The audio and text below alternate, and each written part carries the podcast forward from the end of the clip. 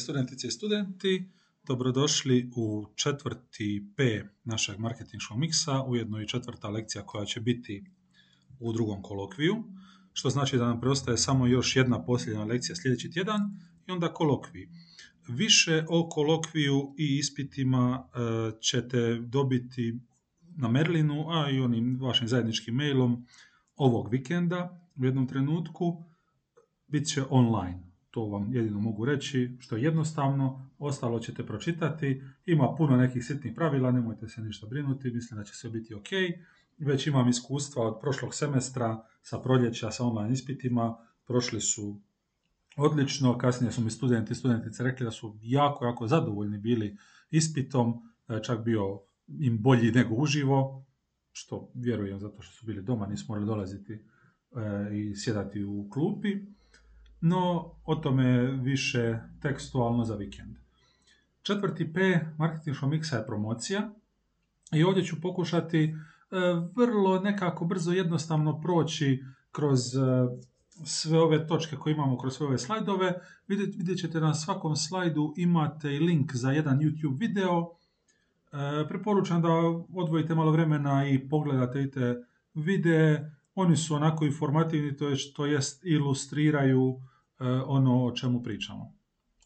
E, promocija, otprilike ovdje vidite definiciju, nisam htio previše komplicirati, znači sve metode komuniciranja s ciljem informiranja, uvjeravanja, podsjećanja javnosti o proizvodima, uslugama i svemu drugome. O stvari znači promocija je ono što bismo mi nekako općenito nazvali marketing. Iako sada naravno govorimo o marketingu kao o nekoj puno e, široj skupini. E, također, odmah ću iskoristiti ovaj slajd za pojašnjenje, pošto će ispit biti online, definitivno niti jedno pitanje na ispitu neće biti što je promocija. I onda da vi pođete na ovu prezentaciju, copy-pastate CTRL, C, CTRL-V u ispit i onda kažete jao, super, odgovorio sam, odgovorila sam na pitanje, što je promocija. Zahtjeva će da malo date više primjera, znači ispiti će biti na neki način sa više primjera i više vaših mišljenja, a puno manje same teorije. Ali o tome možda jedan posebni audio ili samo u tekstu vidjet ću. E, kada znači govorimo o promociji, u stvari idemo na ovaj promotivni miks i prva točka promotivnog miksa je oglašavanje. Ono ponovno što bi cjelokupnu promociju na neki način nazvali marketingom, mogli smo nazvati cjelokupnu promociju i oglašavanjem, ali točno specifično kada u ovom slučaju govorimo o oglašavanju, govorimo o oglašavanju putem masovnih komunikacijskih kanala. E, ovdje sam, kao što vidite na slici, znači neki jumbo plakati, ove slike za ožujsku pivu ste vjerojatno vidjeli i na jumbo plakatima, vidjeli ste ih na izlozima butiga gdje su stavljali da ono, gdje su butige stavljale ovo kao reklamu na stakla, vidjeli ste ih u novinama, na televiziji, i tako dalje.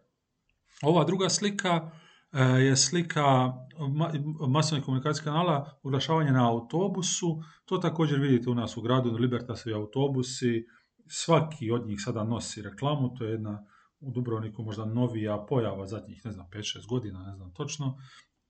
No jako dobra ideja. E, Libertas, to je grad Dubrovnik, dobije neke novce i vjerujte mi, uopće nije tako skupo kao što biste pomislili.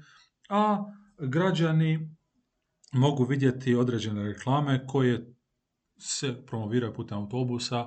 E, to su, a ukoliko gledate, to su, ja sam vidio e, Turkish Airlines, vidio sam razne butige po gradu koje se reklamiraju i tako dalje.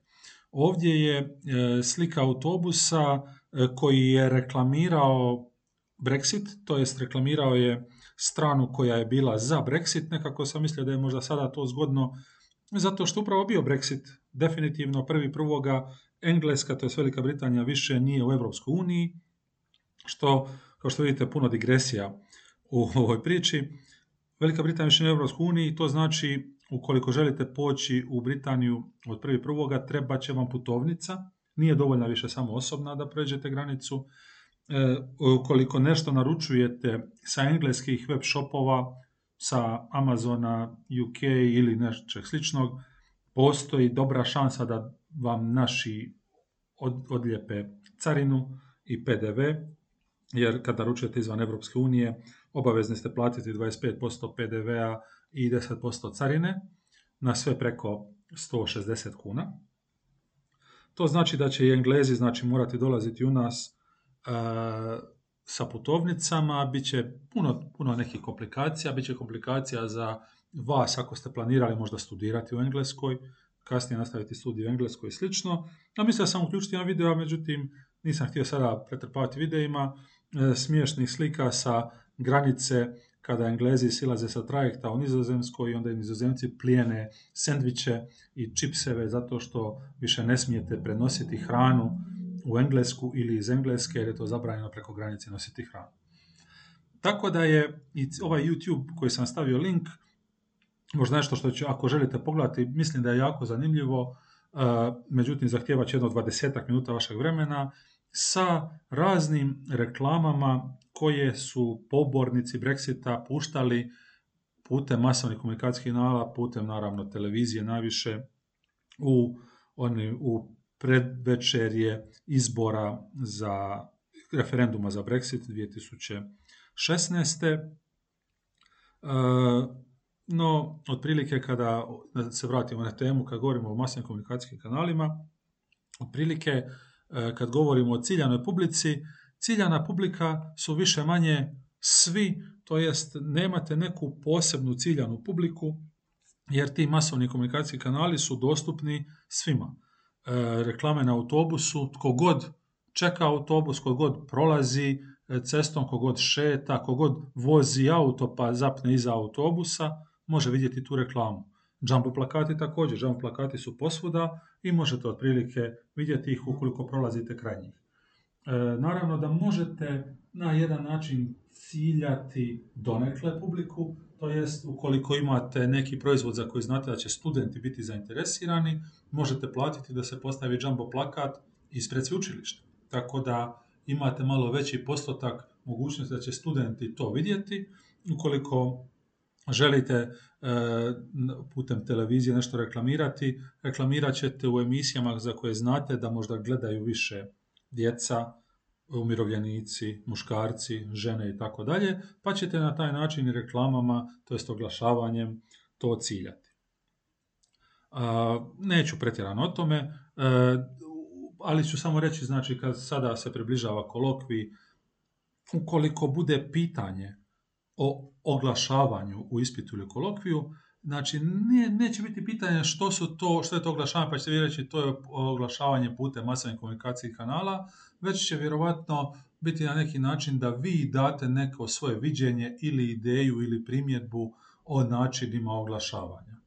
Kako će to biti pitanje, još nisam točno osmislio, ali ponovno tražit će se više razmišljanja od vas i više nekih vaših e, primjera, e, puno više vaših ne samo razmišljanja, nego i mišljenja, da date neko svoje viđenje situacije. E, sumnjam da ću tražiti definicije da njih lako znači googlati copy-paste. Sljedeći slajd govori o prodajnim promocijama. E, to je jedan način promocije, e, razni kuponi, razni popusti, razni uzorci, e, nagradne igre. Dosta često ćete vidjeti ovo baš neki dan kad sam bio u jednoj butizi, kupio sam pa, pa je gospođa na rekla evo vam i naša knjiga kupona, pa pogledajte što vas zanima, možete dobiti popuste. Naravno da je to dobra promocija zato što je vjerovatnije da ću ja nešto kupiti ako je na popustu, e, to je da ću kupiti u njih ako ima to, sjećate se, e, običnih proizvoda iz naše prvog P, ukoliko to ima za kupiti u bilo kojoj butizi, vjerovatno ću kupiti u njih jer će mi dati neki popust, e, putem kupona, putem neke popusta akcije u raznim PM-ima, konzumima i slično. Nekada ćete doći u shopping centar, nekada ćete doći u butigu, pa će, pa će biti netko sa uzorcima, to je za uzorcima za kušanje, ukoliko žele promovirati neki novi čips, neki novi keks, neki novi sok, nešto, e, da će vam da probate, čisto da vidite hoće li vam se svidjeti i odmah ćemo, ako vam se sviđa, odmah ćemo pokušati ugurati jednu, dvije kutije keksa ili čipsa ili čega god. E, naravno i nagradne igre, e, nekako mi se čini, pogotovo ovo doba predbožićno, a i sada iza ne, mogu ni, ne možete ni izbjeći nagradne igre, sve butige nude razno razne nagradne igre kako biste došli u njih kupovati. Pa je tako moj video ovdje, jedno dvije minute, Simpsoni. Ako niste nikada gledali Simpsone, preporučam da gledate prvih 7-8 sezona, Simpsona ima ne znam 30 sezona, prvih 7-8 je zanimljivo, kasnije to malo postane dosadno, tako da je ovaj video iz jedne od tih prvih sezona, a tiče se stvarnog događaja koji se dogodio 1984. kada se McDonald's dosjetio jedne vrhunske promocije. McDonald's stalno ima, ovo govori naravno sada u Americi, McDonald's stalno ima neke nagradne igre, stalno ima neke promocije, e, pa tako i znate za, ako ćemo govoriti o uzorcima ili nečem sličnome, e, kao Happy Meal za djecu i slično. 1984. E, su bile olimpijske igre u Los Angelesu. Tako da je McDonald's kao sponsor olimpijskih igara imao jednu fantastičnu ideju da svaki put kada dođete McDonald's i nešto kupite, dobit ćete kupon za nagradnu igru. Na tom kuponu za nagradnu igru će biti određeni sport i ukoliko e, Amerikanci osvoje zlatnu medalju u tom sportu, e, dobit ćete besplatne razno razne, ono što piše na kuponu, Big Macove, kole, pomfrije i što znam. Što je bila fantastična ideja sve do trenutka kada Sovjetski savez, to jest cijeli istočni blok, E, tadašnji komunističkih zemalja nije odlučio bojkotirati e, olimpijske igre. Zato što su Amerikanci i Rusi nisu se baš trpili i Amerikanci su 1980. odlučili ne ići u Moskvu na olimpijadu, pa su se Rusi osvetili 1984. nisu htjeli ići u Los Angeles na olimpijadu. A Rusi, to je Sovjetski savez tada, Istočna Njemačka, E, Rumunjska, Poljska, Čeho, Slovačka, tadašnja Mađarska i mnoge druge zemlje su bile jako dobre na olimpijadi. I što se dogodilo? Amerikanci su osvojili skoro sve zlatne medalje i McDonald's je izgubio nevjerojatno puno novaca. Tako da, kako imate neku prodajnu promociju, razmislite o tome koliko novaca možete podijeliti, a koliko možete izgubiti. Osobna prodaja na sljedećem slajdu E, govori o izravnoj komunikaciji s kupcima. To je nešto recimo što bismo osobno prodaju mogli poistovjetiti sa nazivom trgovački putnik. Nešto što je bilo puno, puno popularnije i češće e, 70-ih, 80-ih, a ovdje u ovom videu vidite jedan video iz 60-ih, baš kompanije Avon, e, koja je poznata e, kozmetička kompanija, recimo tako, E, ali njihov brand e, je da oni nemaju svoje proizvode u nikakvom, nikakvoj butizi, te proizvode ne možete naručiti online, već za njihov proizvod morate stupiti u kontakt sa prodavačem, prodavačicom, kako bi rekli, to je uglavnom neka privatna osoba koja u svoje slobodno vrijeme e, to promovira, prodaje, pravi razno razne evente, eh, kako bi rekao, događaje, poziva svoje prijateljice, prijatelje kako bi im pokušali to prodati. Evo nije, nije, je uglavnom su ženski proizvodi, uglavnom je ženska kozmetika.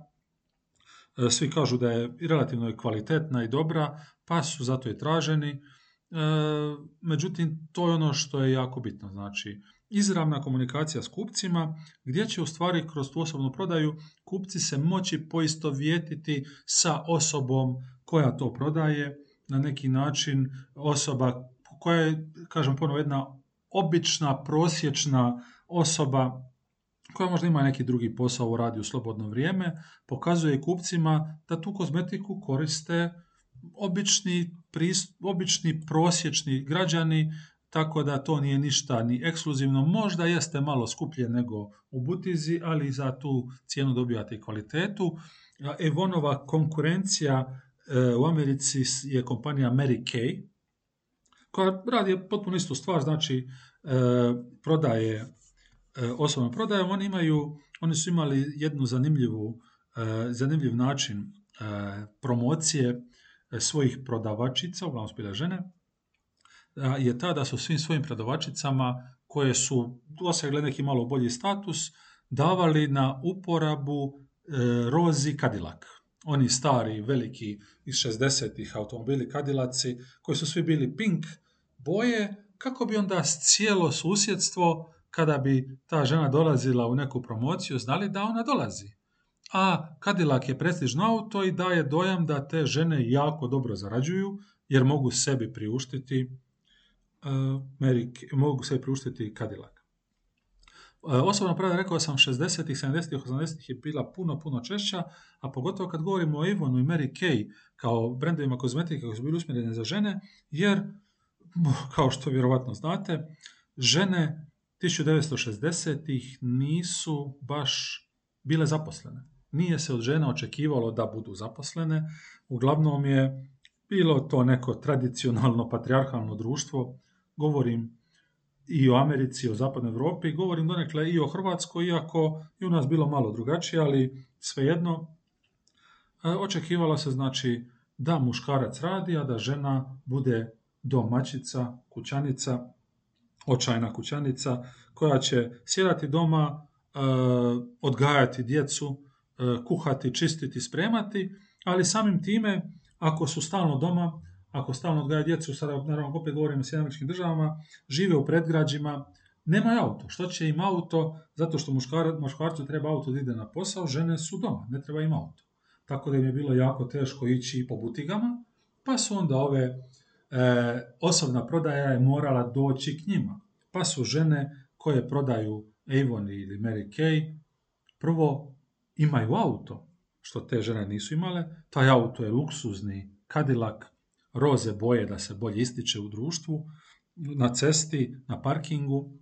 I onda bi one išle od vrata do vrata e, i ženama e, koje su imale poprilično puno slobodnog vremena, recimo tako, znam da su radile po kući i sve, ali jednostavno to su bila neka druga vremena, imali su dovoljno slobodnog vremena da e, mogu izdvojiti pola sata, sat vremena na prezentaciju kozmetike, a u ostalom, e, kad govorimo o tim kućanicama i slobodnom vremenu 50-ih, 60-ih, tada su krenule i poznate ono što sada imate sapunice, serije namijenjene uglavnom ženama, kućanicama, koje će nakon što ujutro odrade nešto posla po kući što god, nakon što e, skuhaju ručak, za podne moći sjesti, odmoriti i gledati televiziju, gledati raznorazne sapunice. Sapunice se najviše zovu zato što su ih uglavnom sponzorirale e, kompanije koje proizvode sapune, deterđente i razne druge proizvode koje su bile namijenjene kućanicama. Tako da pogledajte ovaj YouTube video, minutu i po otprilike o Avon osobnoj prodaji, e, jedan miks 60-ih i relativno modernog doba.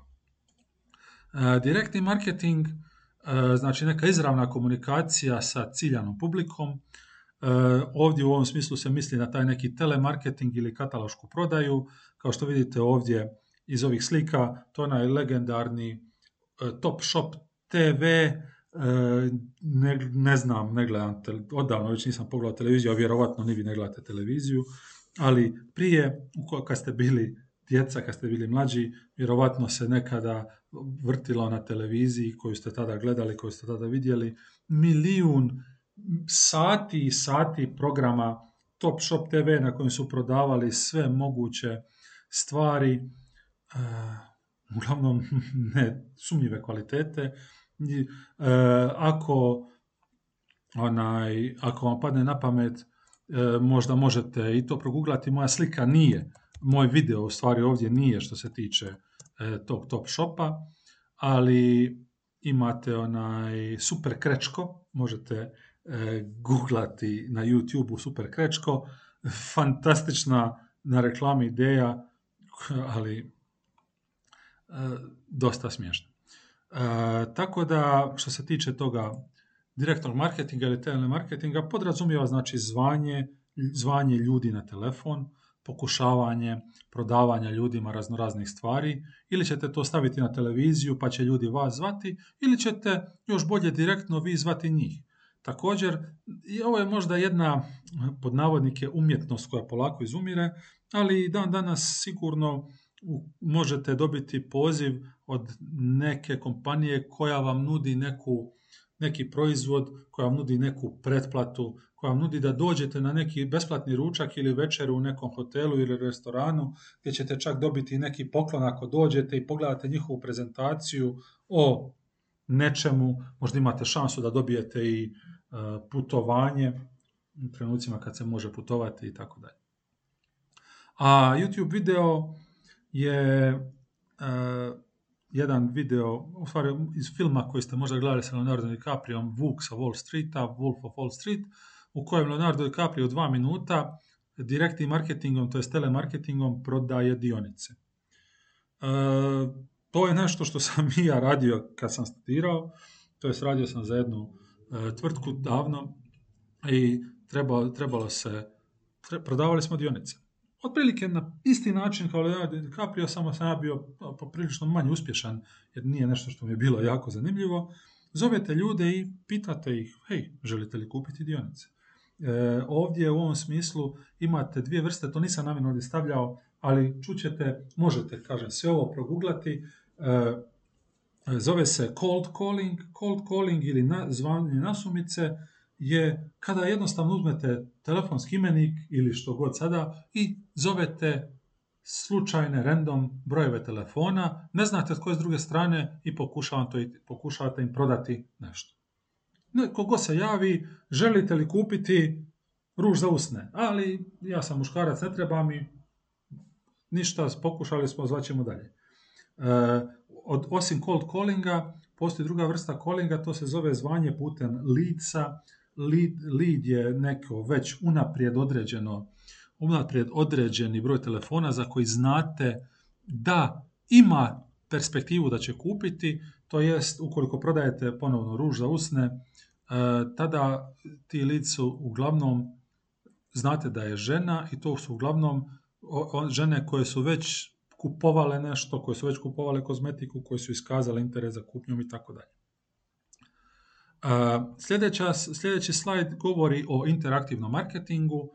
E, o ovome neću sada govoriti jer ću ovo sve ostaviti za posljednju lekciju. E, posljednja lekcija je u nekoj mojem planu e, bila neka vrsta viralnog marketinga, međutim u posljednjoj lekciji ću pokušati na neki način obraditi internet kupovinu, to jest internet marketing, naravno sa e, omiljenim, svim omiljenim kompanijama Google, Amazon i Facebook, pa e, neću više o tome, ali ako pogledate ovaj, neću puno o internet, interaktivnom i internet marketingu, ali možete vidjeti iz ovoga videa, koja je jedna reklama za Samsung, jedna kratka 40 sekundi reklama za Samsung, e, na koji način se podrazumija taj interaktivni marketing, to možete viđati sve češće i češće i u nas sa e, QR kodovima. E, zna, vjerojatno znate što su QR kodovi, pretpostavljam da znate. Ako ne znate, od prvi prvoga također ti QR kodovi moraju biti na svakom računu koji dobijete. Kad bilo što kupite, na dnu računa mora biti taj QR kod. One, ona jedna kockica sa stotinama malih kockica koje daju neku šemu koja se onda može očitati mobitelom. Tako da je velika većina kompanija e, na svoje marketinške proizvode počela stavljati te QR kodove koje vi možete uslikati mobitelom i onda vas oni automatski povežu sa web stranicom ili s čime god, što god taj QR kod sadržava. E, no, kažem ponovno, posljednja lekcija će biti internet marketing, pa malo više i o tom dijeljenju informacija, ciljanim sadržajima i načinima na kojima Google, Facebook, Google i Facebook najviše, a i ostali u stvari zarađuju novac. Posljednji, pardon, predposljednji slajd se govori o odnosima s javnošću.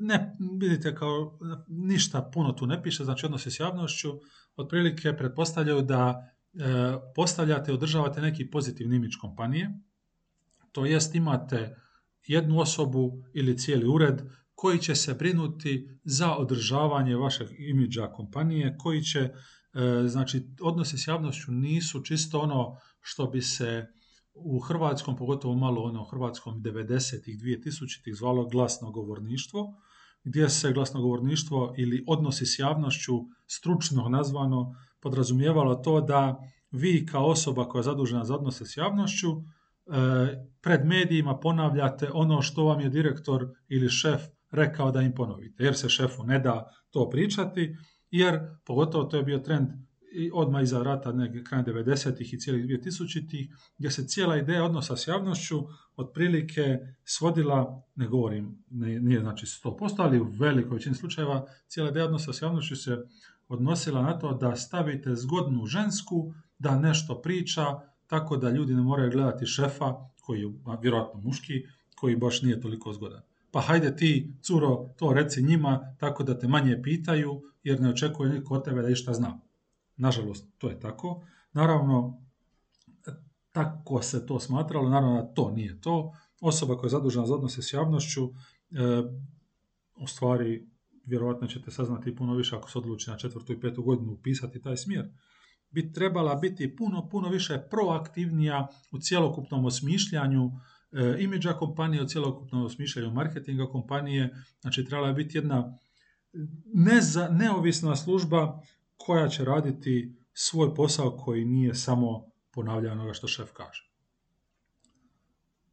Publicitet je jedna stvar koja ovdje ne piše, a za koju onda ću znati da ste poslušali ovaj audio, ukoliko e, to napišete, jer ukoliko bude pitanje o publicitetu u kolokviju, sigurno ću vam odbiti bod, barem bod, zavisi o tome što napišete o publicitetu barem bod ću vam odbiti ukoliko ne napišete da se, publici, da se publicitet ne plaća.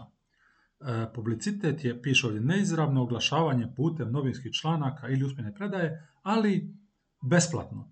To jest, e, pa da samo objasnim, nije besplatno u smislu da vi nećete ništa potrošiti. Besplatno u smislu da vi nećete ništa platiti e, toj novini, tom internet portalu, bilo kome ko će objaviti taj vaš publicitet. Taj vaš publicitet bit će objavljen besplatno.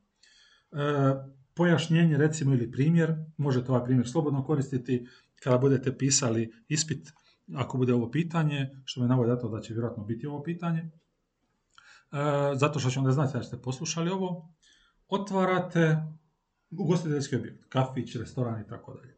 I naravno, jedan način da promovirate svoj ugostiteljski objekt je da e, platite internet portalu da to objavi na njihovim stranicama neku reklamu, neki, e, neki banner, da platite Facebooku da promovira to ljudima putem Facebooka koji da mogu vidjeti event koji će se dogoditi. Možete platiti u novinama reklamu da zaljepe preko četvrtine stranice Dubrovačkog da se otvara novi kafić, restoran ili što god. Ili možete ići rutom publiciteta, a to je da pošaljete svim medijima, svim portalima, pogotovo danas puno efikasnije zato što imate puno internet portala, e, pozivnicu. Pozivate se da dođete u srijedu na večer u 20 sati mislim ovo kad ne bude pandemije, sredna već od 20 sati, na otvaranje novog kafića, tog i tog, tu i tu i tako i tako. Internet portali moraju puniti svoje stranice konstantno. Što internet portali zarađuju na način da stave što više stvari na svoju web stranicu. Tako da im uvijek treba sadržaja. Pogotovo u gradovima kojima se ništa puno ne događa, pogotovo u recimo nekim vremenima kada nema nekih puno događaja, dosta je dosadno, nemate o čemu pisati. Pisat ćete o tome kako je bio kafić, pa ćete poslati jednu osobu koja radi za vaš portal sa mobitelom, da malo poslika kafić, da tamo pođe, da popriča, da nešto slika, da vidi ko je sve došao, popije par pića i onda napiše bili smo u kafiću tom i tom novotvoreni kafić, baš je lijepo, evo slike. Znači vi ste, naravno, vi ništa niste platili portalu, vaša cijena je bila što ste morali organizirati čašćenje nekih domjena, platili ste piće, bilo je besplatno piće svima, pola se ljudi ponapijalo, ali i, i bilo im je super, znači napisali da su se dobro napili, da im je bilo super i tako dalje. To je publicitet, to je način na koji vi možete širiti publicitet, znači putem novinskih članaka, putem besplatnih, neplaćenih, znači neplaćeno, tako stavite, neplaćene reklame.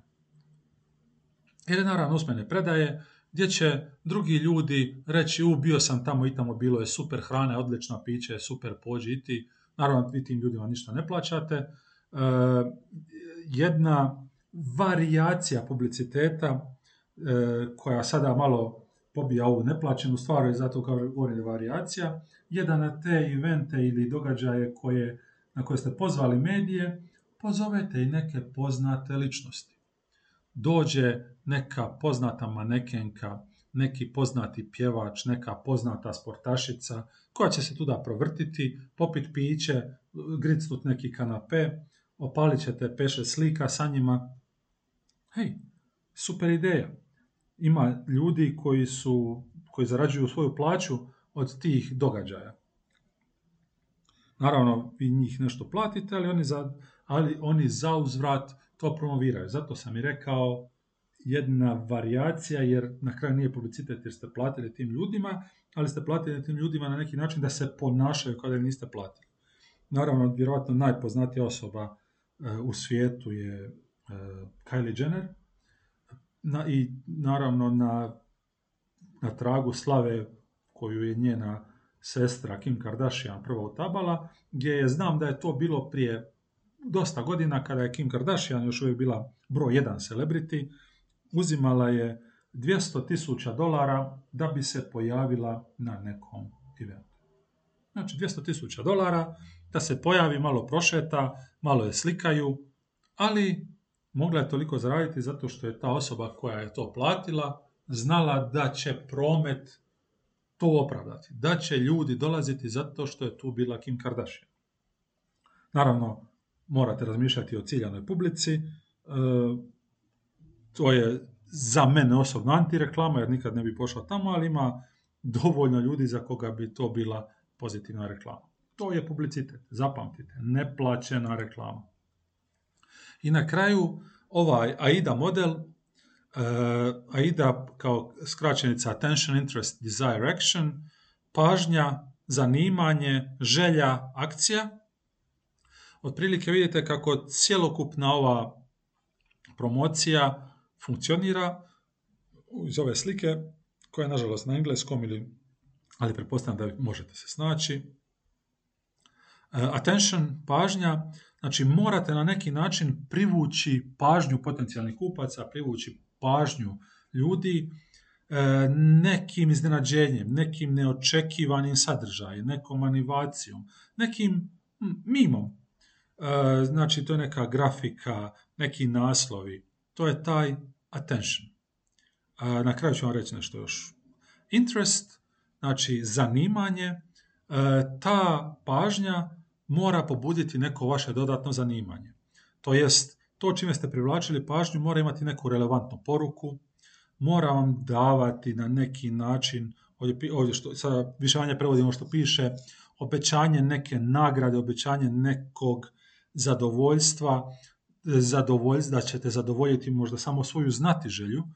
E, desire, želja, e, znači kada su vam privukli pažnju, mora na neki način pobuditi u vama želju za time. E, posebna ponuda, popust, e, ovdje piše urgency, hitnoća, to ćete jako često vidjeti u reklamama, e, možemo se vratiti na top shop od prije direktni marketing, ali mnoge druge prvih deset kupaca će dobiti na poklon to i to. To ste vjerojatno vidjeli. Za, da kupite naš super krečko, prvih deset kupaca će dobiti i štap za držanje super krečka. Naravno će svi dobiti štap, ali morate na neki način ljudima pobuditi neki e, smisao žurbe, morate ih požuriti. Samo danas, još samo dva sata, e, najčešće to možete vidjeti mnoge kompanije E, to je nedavno bilo, znači kada ona je Black Friday sniženja ili ona neka predbožićna sniženja, pogotovo ako su online shopovi, imate kratki period vremena da to kupite, samo ovaj sat 50% popusta na mobitele, samo od podne do jedan popodne 30% e, popusta na ovo, na ovo i tako dalje. Znači morate imati nešto što će, što će privući ljude da žele to kupiti, da su to neki jedinstvene stvari koje imaju jedinstvenu korist. Jedina piva, jedina bezalkoholna piva, jedina voda bez glutena ili tako nešto. Smislite, lažete, nemojte lagati ni u redu, ali osmislite nešto po čemu ćete biti jedinstveni i na kraju action, akcija, osoba će to na kraju kupiti, naručiti, pretplatiti se, e, to su ne, e, i sve ostale stvari, znači na kraju ćete prodati taj proizvod. AIDA model, rekao sam na kraju samo još jedno dodatno pojašnjenje ili primjer, nažalost e, velika većina medija, pogotovo recimo news portala, novinskih portala, funkcionira na ovom AIDA modelu, gdje će, gdje će vam privući pažnju nekim naslovom. Naravno, znate o čemu pričam, to su raznorazni clickbait e, naslovi, gdje će vam privući pažnju nekim naslovom, pa ćete vi htjeti kliknuti kako biste saznali još. Ne možete vjerovati tko se ošišao. Hm, privukli ste mi pažnju, sad sam se zainteresirao, kliknuo sam i onda, i onda vidite tko se ošišao. Dosta portala će imati zamagljenu sliku kako baš ne biste mogli vidjeti tko se ošišao, pa onda morate kliknuti da vidite tko je to bio. Naravno, e, action je u stvari taj vaš neki krajnji klik, jer oni ne prodaju nekakav proizvod, nego prodaju čisto klikove, zato što svaki klik na taj članak njima povećava iznos koji mogu naplaćivati za reklamiranje.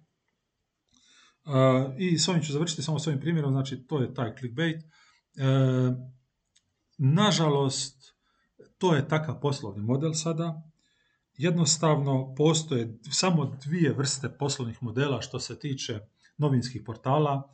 Jedan je model da naplaćujete svoje novinske portale, a drugi model je da vam taj novinski portali budu besplatni. I postoje novinski portali koji se naplaćuju, kojima možete pristupiti jedino ako se pretplatite, jedino ako kupite tjednu, mjesečnu, godišnju pretplatu. E, imate ili imate ograničen broj članaka ako možete kliknuti, nakon toga više ne možete kliknuti i tako dalje.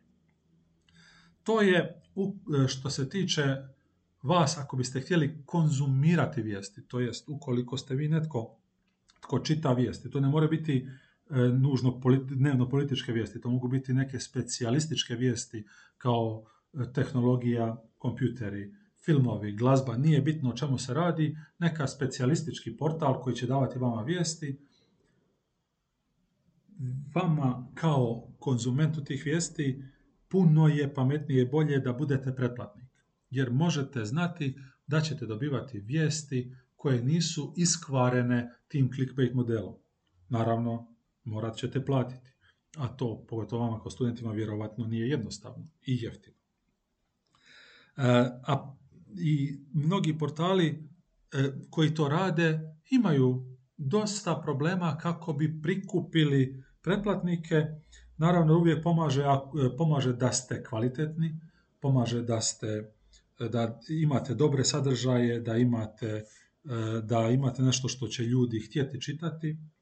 Ja osobno sam pretplaćen na jedan takav novinski portal i sve svoje vijesti e, skupljam sa The Guardiana, sa to je britanski online, e, to je britanska novina, eli, koja je inače u tiskanom izdanju, oni su online, i e, njih čitam redovito svaki dan. U Hrvatskoj još uvijek nisam pronašao da tako nešto postoji.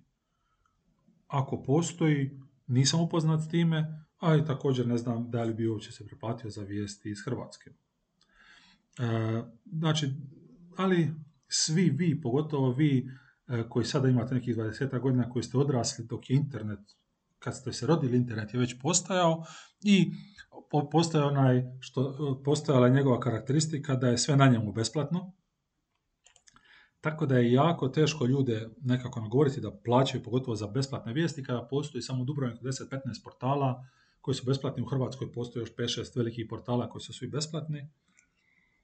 Ali morate znati da ćete imati hrpu besmislenih vijesti, hrpu nezanimljivih vijesti, hrpu clickbaitova, i, onaj, i to sam htio završiti s ovim i s jednim primjerom zašto to ću sada reći ako čitate indeks, čitajte, nema ništa protiv, ali ja indeks ne čitam već godinama.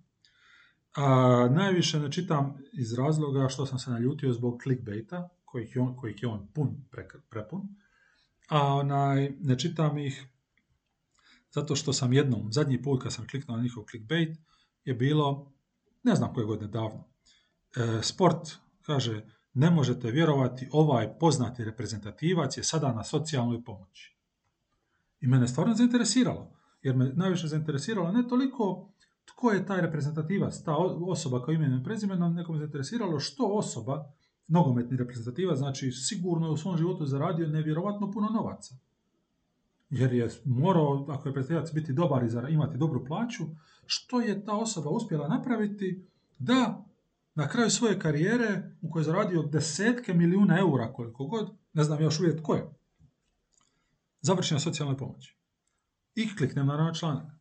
I članak ide, članak je jednom njemačkom reprezentativcu, on je, to je, i tada je već išao u mirovinu, i njemački reprezentativac, taj taj poznati igrač Bayerna i njemačke reprezentacije, koji je u karijeri igrao bla bla bla bla, sve što sva lijepo njemu, je pošao u mirovinu. I po njemačkom zakonu, kad pođete u mirovinu, automatski se aktivira socijalna pomoć. Zato što svi ljudi koji idu u mirovinu u Njemačkoj imaju pravo na socijalnu pomoć, bez obzira na mirovinu. I onda on kaže, da, ja kad sam pošao u mirovinu, aktivirala se socijalna pomoć, međutim, kako sam ja u svojoj karijeri zaradio desetke milijuna eura, ja sam ih nazvao i rekao da molim vas izbrišite me sa socijalne pomoći, nije u redu da ja primam neku socijalnu pomoć kad imam na računu desetke milijuna eura. A u naslovu oni su samo izvadili da je završena socijalna pomoći, što apsolutno nije ni poanta naslova, a u stvari ni poanta članka koji ne bi trebao niti postojati jer je apsolutno nebitan za bilo što. To je neki moj mali rent. Hvala vam na slušanju. Sljedeću srijedu posljednja lekcija, već sam najavio, internet marketing, Amazon, Facebook, Google, eh, a za vikend detalji o kolokviju i o ispitu. Doviđenja.